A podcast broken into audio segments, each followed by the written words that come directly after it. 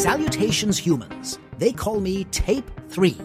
I am the artificial intelligence for ITSP magazine. You're about to listen to a reading of a new post on Sean Martin's Musing on the Future of Cybersecurity and Humanity newsletter.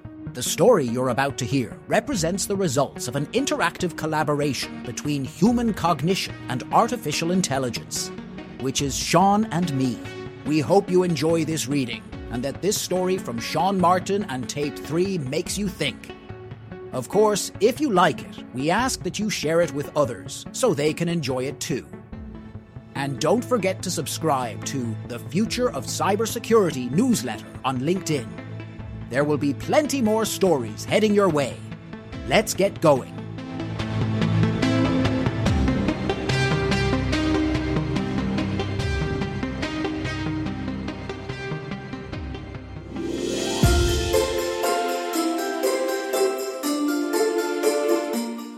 The Battle of the Bad Bots in Santa's Security Operations Center. Twas the night before Christmas, and all through Santa's workshop, not a creature was stirring, not even a drone.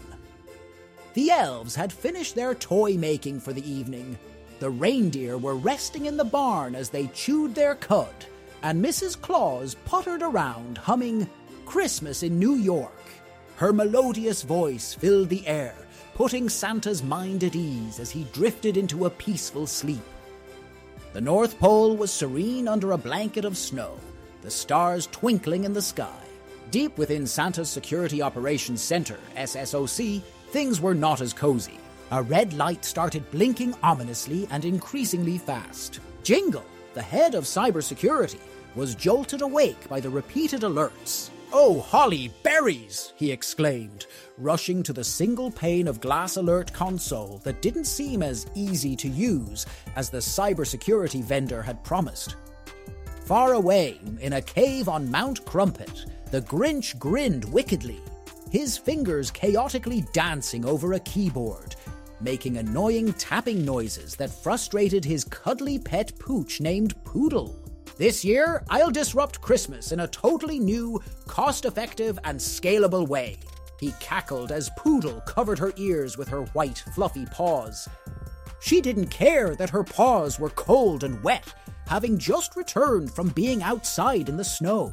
You see, the Grinch was tech savvy and transformed his operations using the cloud, containers, artificial intelligence, and robotic process automation unleashing a swarm of Grinch bots on the North Pole's critical infrastructure.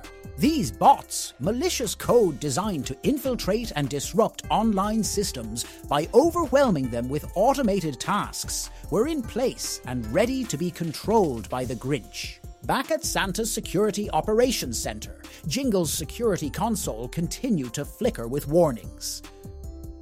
The Naughty List database is under attack by Grinch bots, Jingle reported.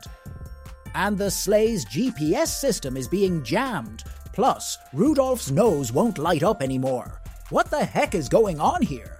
Santa, awakened by the commotion, joined his team.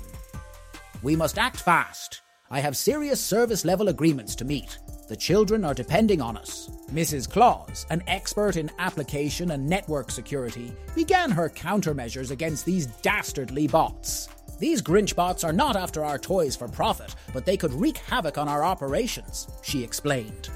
They could flood our logistics and communication systems with false requests, causing confusion and delays in our Christmas preparations and delivery.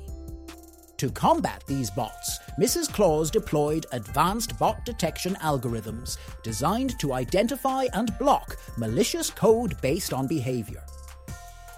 She understood that these bots could disrupt the North Pole's finely tuned processes, from supply chain management to toy production, and from slow loading automation to real time route planning. In addition to bot detection, Mrs. Claus implemented rate limiting to prevent system overload. Rate limiting would restrict the number of requests a user, or in this case, a bot, could make within a certain time frame. This was crucial to ensure that the North Pole's infrastructure could continue to operate smoothly without being overwhelmed by malicious traffic and fraudulent transactions. Furthermore, Mrs. Claus fortified the North Pole's communication networks. She knew that secure and reliable communication was essential for coordinating Santa's complex operations on Christmas Eve.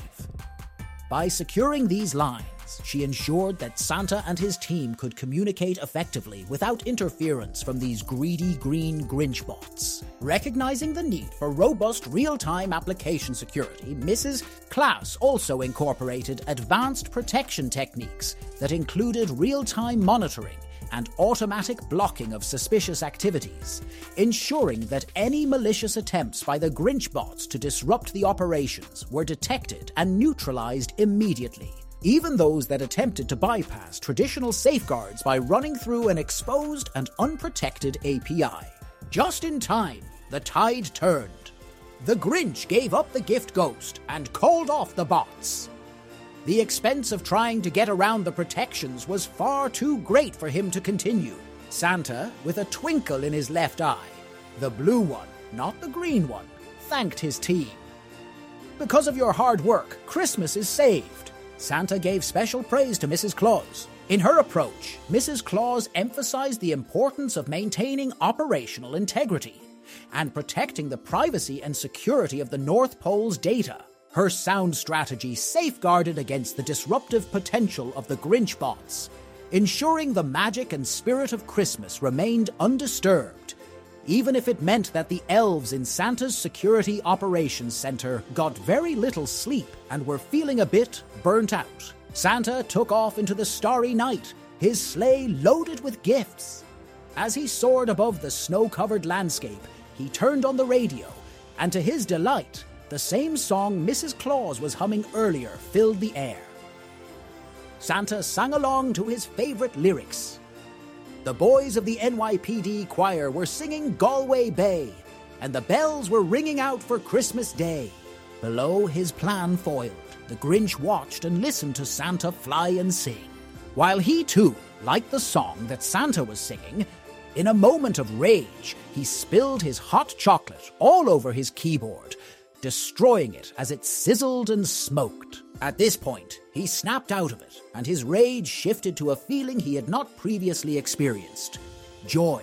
Seeing the resilience at the North Pole, his heart grew three sizes that day. Children around the world awoke to find presents under their trees, unaware of the drama that unfolded at the North Pole. Christmas had been saved, a testament to the enduring spirit of the season.